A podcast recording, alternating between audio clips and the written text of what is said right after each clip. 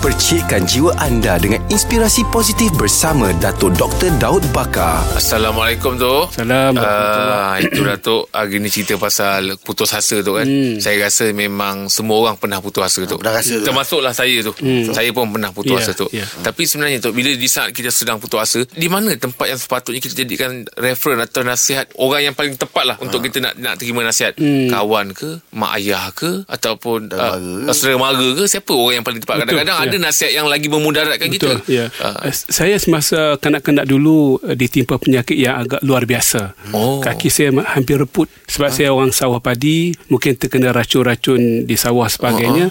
Kaki saya hampir hancur. Tidak Allah boleh berjalan Akbar. selama 2-3 bulan dan saya hampir putus asa. Tapi membina balik kekuatan saya mak saya. Oh. Mak saya mengatakan hang kena berdiri balik, kena ambil ubat, kena belajar, kena teruskan pengajian walaupun secara uh, ambil nota daripada luar kelas Mm-mm. untuk maju ke hadapan. Mm-mm. Jadi kita kena melihat orang yang menjadi ideolog kita. Yep. Pergi pada mereka, minta panduan, minta nasihat, mm. memberikan kata-kata semangat. Bagi saya, kitalah orang yang paling dekat dengan diri kita. Hmm. Kita lah yang sepatutnya memberi nasihat pada diri kita, oh. memberikan suntikan semangat untuk kembali balik. Faham. Saya boleh mengambil kesempatan tersebut untuk give up. Betul Ponting sekolah, Faham. Uh, apa ni mengantung sekolah dan sebagainya. Tapi saya fikir waktu itu kalau saya berhenti pada peringkat ini, saya akan berhenti sampai bila-bila dan saya akan menjadi kesusahan diri saya dan keluarga sampai bila-bila.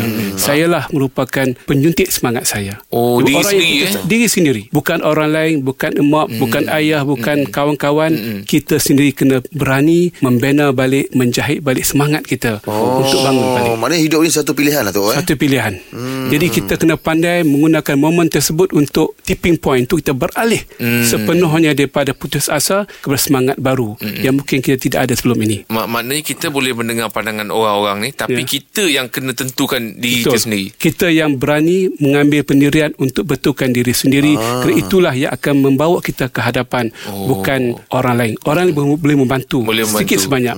Tetapi kita sebagai empunya diri Mm-mm. uh, yang ada putus asa, uh, putus harapan, putus keyakinan, kita kena mulakan balik semangat, membina balik keyakinan diri, melihat positifnya kita ini sebagai manusia yang boleh bangun semula. Okey baik tu. Ya. Terima kasih banyak tu. Sama.